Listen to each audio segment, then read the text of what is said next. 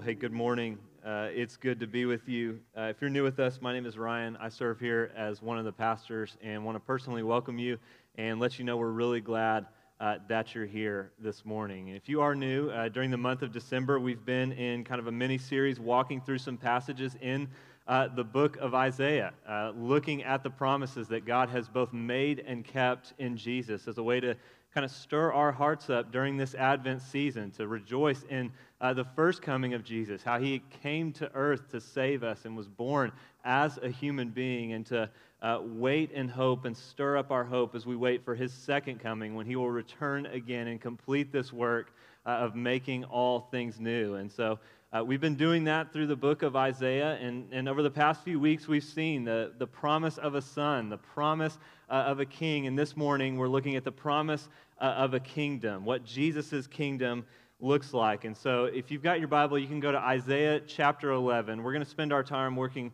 all the way through Isaiah chapter 11, getting a picture of Jesus' kingdom. Uh, we're going to work through this text pretty quick. We'll take it in kind of three different sections, and then we'll spend some time kind of summing it up and drawing out uh, some implications from it. What, what the good news is uh, of Jesus' kingdom for us. And so let's look at this together Isaiah chapter 11, and we'll start uh, in verse 1 and read the first five verses. Starting in verse 1, the very word of God to us today. Speaks to us like this It says, There shall come forth a shoot from the stump of Jesse, and a branch from his roots shall bear fruit.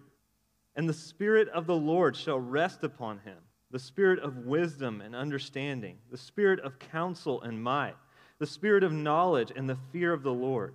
And his delight shall be in the fear of the Lord. He shall not judge by what his eyes see, or decide disputes by what his ears hear but with righteousness he shall judge the poor and decide with equity for the meek of the earth. And he shall strike the earth with the rod of his mouth, and with the breath of his lips he shall kill the wicked. Righteousness shall be the belt of his waist, and faithfulness the belt of his loins. So I'll go ahead and just ruin the surprise up front. Uh, this is a prophecy about Jesus. Uh, hopefully, you knew that's where this was going, anyways, right? So, this is a prophecy about Jesus, and this chapter tells us some really uh, important things about him. Really, three big movements, three things that it shows us. It shows us that Jesus is a new David uh, who's bringing in a new creation by saving us through a new Exodus. Jesus is a new David who's bringing in a new creation by saving us through a new exodus. And if that's not clear, we're going to walk through all of that. But let's uh, begin by just spending our time thinking about that first one what it means that Jesus is a new David. Uh, this passage begins by telling us that a shoot shall come forth from the stump of Jesse, and that a branch shall bear uh, fruit from his roots. Uh, Jesse is King David's dad, but this prophecy is given long after King David is dead and gone. And so uh, this is saying that, that one of David's son, a sons, a son of David, is going to come and be this king and reign on the throne. Uh, because of their sin, the people of God have been ground down to a stump. They're going to go into exile as a judgment of God on their sin, but out of that judgment, salvation is going to come because this king is coming. And look at what it says about him. It says that when this king comes, the Spirit of the Lord will rest upon him. Other kings and prophets and priests and leaders in the Old Testament had the Holy Spirit come upon them for a time to accomplish a task, but no one in the Old Testament up to this point of Isaiah's prophecy has had the Spirit of God rest and remain on them like this because look at what this Spirit fills the king with. It says the Spirit is a spirit of wisdom and understanding. Jesus is filled with the spirit of wisdom because he is the wisdom of God in the flesh. Like, wisdom is not kind of common sense and street smarts, it's not a set of principles for living, it's not good advice. Wisdom is a person, it's Jesus. Uh, we've seen this in 1 Corinthians that uh, Jesus is the key to reality that shows us what God really values and what the world is really like. And that if we want to become wise, we only become wise as we follow Jesus and we live into the way of his cross because the foolishness of his cross is wiser than all of the wisdom of men. As king, Jesus rules with wisdom and understanding. He always knows what is best. He always knows what to do, and no one has to give him counsel uh, and advice and him be like, you know, I actually hadn't considered that before. I hadn't thought about that, but now that you say that, maybe I should think about running the world that way. No, he always knows what is best. And because the spirit that rests on him is also the spirit of counsel and might, he has the power to do what is best. And so it's not just that he knows what to do, it's that he has the power to carry it out. Uh, a lot of kings and rulers and leaders have had a lot of power and position, but, but not always a lot of wisdom. Right? I'm sure many of us either have right now or have had or know a boss who has power and position and influence but doesn't know how to use it or uses it in an evil way, in a way that's domineering uh, and bullying towards those uh, that they're over. Uh, there's no shortage of bad leaders in our world, but, but that's not Jesus. I mean, this is what makes Jesus so amazing. Infinite power and infinite goodness meet in the person of Jesus. I mean, think about this. Jesus has all the power in the world. He is all powerful, but when we see Jesus interacting with people in the Gospels, how does he use that power? Does he use it to crush people? No, he uses it to heal lepers and exorcise demons out of people who had been bound and possessed, and heal paralytics and forgive people who had been caught in horrific sorts of sin. Jesus is the most powerful person in the universe, yet prostitutes and tax collectors and sinners, people who had absolutely destroyed their lives through their sins, wanted to be around him. They're drawn like a magnet to him. They could not get enough of him. His presence was welcoming to them because they knew that he was going to use his great power not to condemn them and shun them, but to welcome them and forgive them. Jesus' power as the king is a kind and a wise and a loving power. Like, this is the type of king that you want. And the spirit that rests on Jesus is also the spirit of knowledge and the fear of the Lord. And the text tells us because of this that his delight is going to be in the fear of the Lord. Jesus, in his humanity, delighted to do the Father's will. And this puts him in stark contrast to every other human king because just think about every other human king in the Old Testament. What did they all do? They all failed because they lacked character.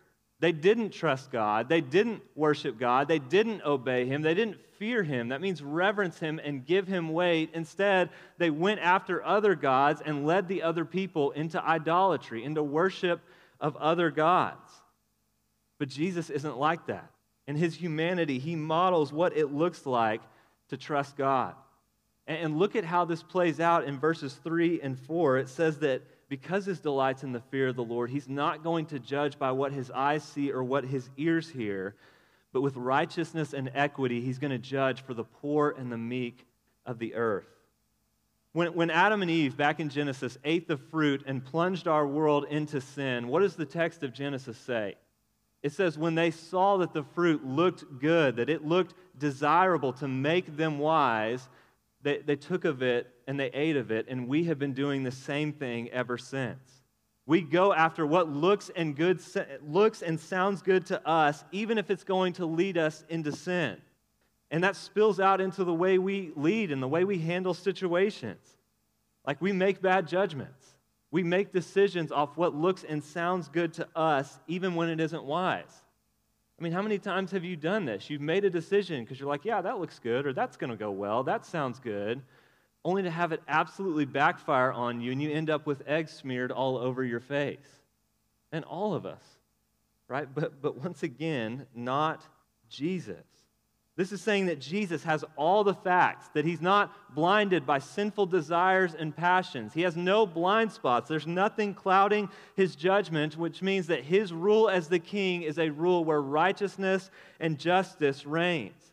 In verse 5 tells us faithfulness and righteousness is just the clothes that he wears, that it's just who he is. He's not going to be misguided. He's not going to make foolish decisions. And when he comes, the poor and the meek, the people that get overlooked in our world, won't get overlooked when this king gets here. Once again, we judge by what looks and sounds good to us. And so the poor, the weak, the unimpressive in our world get overlooked and marginalized and mistreated because we look for what is successful and strong and impressive, but not so with Jesus, which means you and I have a great hope. This, there's room for us in Jesus' kingdom because his kingdom is a kingdom for the weak, for the unimpressive, for those who aren't a success, for the losers. Text also tells us that he's going to root out evil with the breath of his mouth, that really all he's got to do is just blow a little bit of air on it and it's going to be destroyed.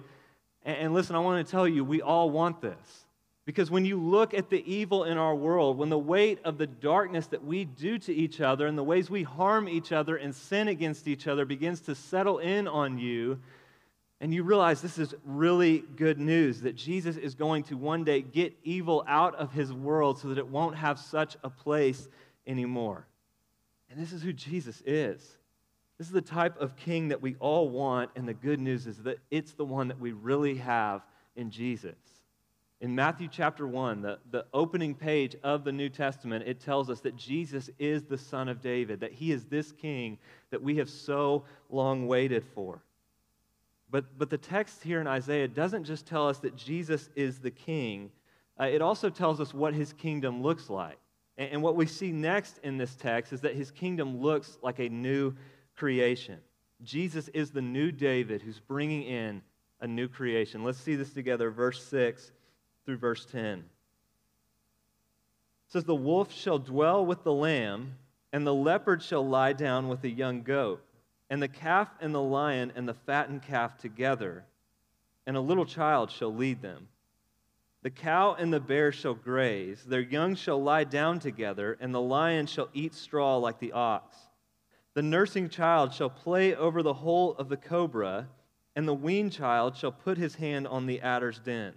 They shall not hurt or destroy in all my holy mountain.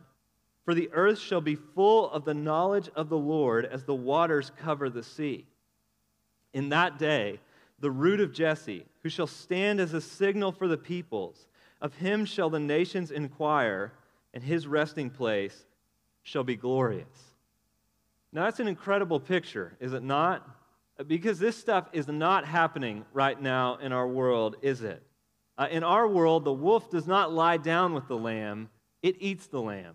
And the leopard does not lie down with the goat, it preys on the goat. Uh, and the tiger king might, but, but a little kid does not lead lions and calves together on a nature hike. Like, I cannot even get my dogs to obey me, but, but here, a little child is going to be able to lead a lion around. And lions don't eat straw, they eat other animals. And if you were to look over and see your toddler playing with a cobra over its den, uh, you wouldn't just kind of acknowledge that and move on. You wouldn't be like, man, son, that's really cool. That's awesome that you're able to do that. No, you would rightly freak out and try to get them away from the snake because this sort of harmony, stuff like this, this just does not happen in our world. But something has so changed here that these things are happening. The nature of our world has been so transformed to the point that verse 9 says, They shall not hurt or destroy in all my holy mountain any longer. And this is the world that we all want, is it not? Because death and violence just don't exist here. Everything's in harmony. The curse that was laid on the world because of our sin is just gone. And this is new creation, a creation that's so renewed and transformed that it puts our current world full of sin and death to shame. This is what Jesus' kingdom looks like. And look again in verse 9 at the reason why all of this is going to come about. Halfway through the verse, it says for, F O R, meaning uh, this is the reason that this new creation is going to come. For the knowledge of the Lord, the earth shall be full of the knowledge of the Lord as the waters cover the sea. This is what makes new creation new creation universal, worldwide knowledge of God because the earth will be full of the knowledge of the Lord as the waters cover the sea, the world will be in harmony and the curse of our sin and death will be gone. And then verse 10 tells us it says, In that day, the root of Jesse, which is pretty interesting, right? Because in verse 1, it called Jesus the shoot from the stump of Jesse, but now uh, it's saying that he's Jesse's root. And so, how can he be both Jesse's root, like where Jesse comes from, uh, and a shoot, something that comes from Jesse. Well, this is prophesying about how Jesus is both God and man. That, that Jesus, in his divin- divinity as God, uh, he's the root from which all things come because he created everything. And he's the shoot because he was born as a human being to come be this king and win our world back to himself and set our world to right. And, it says, because that he's become a man and has come to be this king in this new creation, he will stand as a signal, as a banner to the nations, and the nations are going to flock to him. They're going to come to him to, to come to know him and, and spread the, and this is how the knowledge of God is going to spread. And so this is Jesus' kingdom. This is what he's going to bring.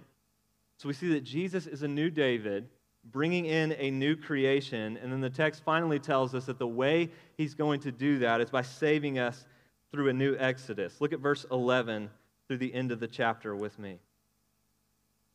Says, In that day, the Lord will extend his hand yet a second time to recover the remnant that remains of his people. From Assyria, from Egypt, from Pathros, from Cush, from Elam, from Shinar, from Hamath, and from the coastlands of the sea. He will raise a signal for the nations and will assemble the banished of Israel and gather the dispersed of Judah from the four corners of the earth. The jealousy of Ephraim shall depart and those who harass Judah shall be cut off. Ephraim shall not be jealous of Judah, and Judah shall not harass Ephraim. But they shall swoop down on the shoulder of the Philistines in the west, and together they shall plunder the people of the east. They shall put out their hand against Edom and Moab, and the Ammonites shall obey them. And the Lord will utterly destroy the tongue of the sea of Egypt, and will wave his hand over the river with his scorching breath, and strike it into seven channels and he will lead people across in sandals. And there will be a highway from Assyria for the remnant that remains of his people, as there was for Israel when they came up from the land of Egypt. So Isaiah says, In that day, God will again, a second time, stretch out his hand and bring back the remnant of his people who have been carried into exile in all these distant lands. Uh, the kingdom of Israel by this time had split into the northern and southern kingdoms, but here God is saying that they're going to lay their arms down against one another and be united as God's people again. That they won't be enslaved anymore. They will co rule with God's promised king in God's kingdom. And look at what it says in verses 15 and 16 that God will wave his hand over the river and strike it into seven channels and will lead his people across in sandals. If they're going across in sandals, what are they walking on? Dry ground, right? Now, now, where have we heard this before? Well, the good news is that if you don't know, the passage actually tells us. Look again at what it says in verse 16. He says, There will be a highway from Assyria for the remnant that remains of his people, as there was for Israel when they came up from the land of Egypt in the book of Exodus, the Israelites, they were enslaved to the Egyptians, but God brought them out of slavery with a mighty hand and an outstretched arm. And as, they, as He brought them out, the Egyptian army pursued them. And so the Egyptian army was behind them. They couldn't turn back around. And they got to the Red Sea and couldn't go around this sea that was in front of them. And so what did God do? He split the sea into two walls on both sides so that they could walk through on dry ground, and He saved them from the Egyptians. And so, you know what Isaiah is saying here? He's saying this act of salvation that God is going to work, it's going to be a new exodus. That this one is going to be like that one. God's people are going to go into exile. They're going to be taken captive by Babylon and Assyria as a judgment for their sin. But here the promise is that just like God brought his people out of Egypt and brought them into the land so that they could be God's people, living in God's place, living under God's rule, experiencing God's presence and blessing, God is going to act again and work a new exodus and save his people one more time out of exile. And, and look, this actually happens. And you can read about this in the book of Ezra and Nehemiah. A remnant of God's people really do come out from Babylon and Assyria and come back into the land. But what I want to show you is that that's not actually when this promise here in Isaiah 11 of a new Exodus is actually fulfilled. Like this new Exodus did not happen in Ezra and Nehemiah when the people came back from Assyria and Babylon. And here's how I know. Uh, these three things that we just read about that are promised in Isaiah 11 this new David, this new creation, and the new Exodus eh, they're not kind of like a buffet line where you can pick or choose one or the other. Uh, these are a package deal. They aren't one or the other. These three things are all coming together. And so if one of them is not happening, the other two aren't happening yet either. Because notice in the text, both verse 10 and verse 11 say, in that day. Verse 10, in that day, in the day of the new creation that this king from the line of David brings, is the same that day of verse 11 when God accomplishes this new exodus of saving his people. Isaiah 35, that we just read a little bit earlier, it does the same thing. It links these two things together, the new creation and the new exodus, to tell us that they are the same thing, that this is all coming together, that these promises are all or nothing. But when the people come back into the land out of exile in the book of Ezra and Nehemiah, they don't have a king from the line of David ruling over them. They're still enslaved to other nations, even though they're back in their own land, and the new creation is not happening either. And so, even if it might look like it at first glance because they're coming out of exile, these promises are not fulfilled, and we close the Old Testament still waiting for God to fulfill his promises. Uh, we're going to preach through two or three of the minor prophets uh, later on this summer in 2023. And so I'll remind you of this again when we get there then. Uh, but I just want to give you a crash course now and show you this is how you should read the prophets. When they make all of these great promises about how God's going to save his people again, and he's going to bring a new exodus and a new temple and a new creation, uh, you compare that to Ezra and Nehemiah, and you realize when the Old Testament closes its pages, that these promises still haven't happened yet, that they still have not been fulfilled. Because here's what God is doing with these promises. I, have used this from G.K. Beale before, but imagine you've got a dad who's got a son who turns eight years old uh, in 1903. And so when his son is eight years old, his dad tells him, Son, when you turn 18, I'm going to get you your very own horse drawn carriage like I have uh, so that you can have a means of transportation and you can get around. Well, in those years in between 1903 and 1913, when this son would have turned 18, what happens? Well, the Model T Ford gets invented in 1908. And so imagine, instead of a horse drawn carriage, when this son turns 18 in 1913, his dad instead gives him a brand new Model T Ford. If his dad did that, would you say that his dad went back on his promise or failed to fulfill his promise to his son? No, of course not, right? Like he went above and beyond uh, and gave him an even greater means of transportation than the son could have even imagined. That's what's going on with these promises. With these Old Testament promises, God is giving us promises in language, in categories, in concepts that we can understand if we've read our Old Testament He's drawing on previous acts of creation and salvation to show us what this great act of salvation and new creation is going to look like.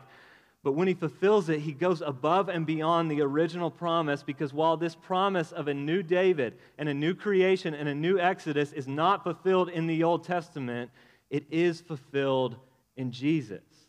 Jesus is the king from the line of David that's promised here in Isaiah 11. In John chapter 1, John the Baptist says that he saw the Spirit of God descend like a dove and remain on Jesus, just like Isaiah 11 said that the Spirit would. In Luke chapter 9, when Jesus goes up on the mountain, he's transfigured before Peter, James, and John. Uh, Moses and Elijah appear with him. And it says that Jesus is talking with Moses and Elijah about his departure that he's about to accomplish in Jerusalem. But the word in Greek is not departure, it's exodus. Jesus is talking with Moses and Elijah about the exodus that he is going to accomplish in Jerusalem on the cross. The cross is where the true exodus happens. It's where this promise from Isaiah 11 is fulfilled, and it's how this promise is fulfilled in even greater measure, how God goes above and beyond because God doesn't just deliver us from our external outside enemies, He delivers us from our greatest enemy, the sin and death that lies in our hearts. You see, we were in a much deeper slavery to sin than the Israelites ever were to Egypt, and Jesus sets us free. He brings us from death to life, from darkness to light, from uh, slavery to freedom. His cross and resurrection accomplishes this new Exodus. And so when you read the story of Exodus and when you read the prophets, you don't just need to think, man, this is a really cool uh, historical lesson about something that God did one time. No, you need to see this is my story. This is what Jesus has done to save me. This is what Jesus has done to set me free. I am not a slave to my sin anymore. I am where God has and is fulfilling these promises. And look, I, I, know we read this promise of a new creation here in Isaiah 11, and we're like, man, this sounds so cool. I can't wait for God to bring this about one day. But once again, that's not how this works. These are a package deal if the true king is here and the new Exodus has happened, so has the new creation. And once again, good news the New Testament tells us that it has. How do we know this new creation is happening? The resurrection of Jesus. The resurrection of Jesus is the proof that this new creation really is breaking in. He is the first fruits of the new creation, and his resurrection is the proof that this new world of life and righteousness has broken in and is even now overcoming our old world of sin and death, that even right now, Jesus is making all things new. And if you don't believe me that this new creation has already broken in, here's what the gospel tells us. Another proof that this new creation is here is us that in Jesus we are experiencing the beginnings of this new creation. 2 Corinthians 5:17 if anyone is in Christ he or she is what? A new creation. Uh, 2 Corinthians 4 says that the same God who in the first act of creation said, Let light shine out of darkness, has now shown in our hearts to give us the light of the glory of God in the face of Jesus Christ. We know that this new creation is happening because Jesus is doing it in us right now at this very moment. Look, when we moved into uh, our new house a few years ago, you could tell that they had flipped the house because uh, it had been bought for real cheap, like eight or so months before uh, we ended up buying it. And so uh, they bought it, this, this company kind of bought it and flipped the inside. They put in uh, new floors and appliances and bathtubs and countertops, uh, kind of the whole nine yards. And so, man, when we moved in, like everything looked brand new and it looked really great. But as we got kind of more settled into the house, we started to notice places where they had cut some corners in the name of saving some money uh, pretty quickly after we moved in, we ended up having to get electrical work done because the contractor uh, had wired the electrical work wrong. The, the people that came in, uh, in their words, said, Whoever did this is a bunch of clowns. Uh, and listen, if you are the contractor that did that, I'm sorry. I'm not the one that's calling you that. Uh, they were calling you that. We saw other places where, uh, like, one of the showers had, had stuff that was chipping off, and they just kind of covered over it uh, we saw places where instead of fixing something that needed to be fixed and made new, they just kind of painted over it or covered over it and just hoped that we wouldn't notice and we wouldn't look too close. And I think that for a lot of us, that's more of what we think Christianity is like. Jesus comes into your life and he paints over some things. You know, he might make you a little bit nicer. He might help you get a little bit more religious. He might help you look like you've got your life a little bit more put together and clean some things up, but you still don't want people to look too close because if they got too close, uh, they would see that you aren't really new. That, that it's really a facade that's hiding underneath, that you haven't really been changed. Well, that's not the gospel that Christmas proclaims to us. The hope of the gospel that Christmas proclaims to us is new creation. Christmas means that salvation is new creation. It is not your best attempts to save yourself. And it is not Jesus painting over some holes and dark spots in your life. The message of Christmas is not Jesus has come, so good news, now you can look a little bit more respectable.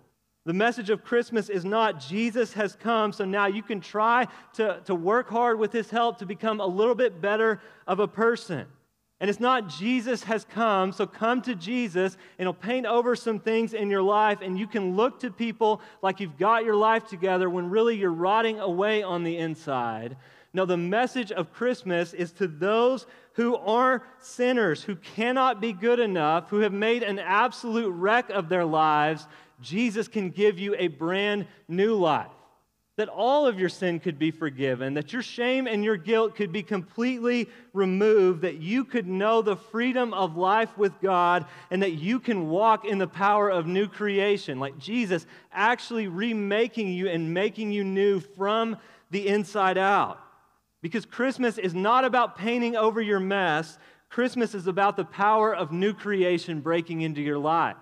If you're not yet a follower of Jesus, this is the hope of Christmas that we're proclaiming to you. It's the hope of new creation. We are not saying Jesus can improve your life, help you be a little bit more religious of a person. We're saying Jesus has the power to absolutely change your life and get you out of the darkness. That you don't have to be stuck in the sins that you're stuck in any longer. And that's what makes this hope so wild that this promise of new creation is not just something we're looking for in the future, it's already being fulfilled right now in those of us who trust in Jesus. He is making us new creations. And look, we know this is true because we've seen this. We've seen Jesus work this new creation life in people among us here at Veritas. We've seen marriages restored. We've seen families healed. We've seen people set free from addictions. We have seen people's lives totally change because Jesus is still right now working this power of new creation life in us. And so, if you're not yet a follower of Jesus, you can get in on this. Like, if you want this, if you want Jesus, He will have you. And if you are a follower of Jesus, the good news is that if you want more of this new creation work in your life, the Bible also tells us how this comes about as well. Now, I want to be clear this is not like a mechanical overnight process, this is the slow work of God growing us. But 2 Corinthians 3 and 4 says that as we behold the glory of God in the face of Jesus, the Spirit transforms us from one degree of glory to the next so that we might look more like Jesus. So as we stare at the glory of Jesus, the Spirit more and more makes us look like Jesus. And so, if you want more of this new creation at work in your life, and get your eyes and your heart and your mind on Jesus. Stare at the glory of Jesus until the Spirit begins to make you look more like Him. Because again, this is the hope. Not that your life might get a nice little touch up on the outside, but that you could actually really be experienced being recreated from the inside out that you don't have to be the same person that you've been, that the sin that might have characterized your story up to this point doesn't have to characterize your story any longer. That as we wait for the second advent of Jesus, when he will return and he'll finish this work of new creation and making all things new, we get to experience the first fruits of that work in our lives right now. So, my encouragement to you is don't settle. Don't settle for just kind of a religious existence and stacking up more religious activity. Come experience real life, real new creation life with Jesus. Let me pray that we would, that we'd step into that. Jesus, help us to do that. Help us to come to you and experience real new creation life. Help us to believe your promise that the good news of Christmas is not that we can get uh, a little bit more religious activity on our calendars, but that you could actually change our lives. Thank you for the ways that you have done this, uh, and so many of us here in this room. Thank you for the ways that you've made so many of us completely new. The gospel work of how you've brought healing and restoration to so many in this room. God, would you continue to do so among us? Would you continue to work this work of new creation in and through our lives? Would you increasingly set us free from the sins that we've enslaved ourselves to? Would you help us to do so? I pray that you would. In your name, amen.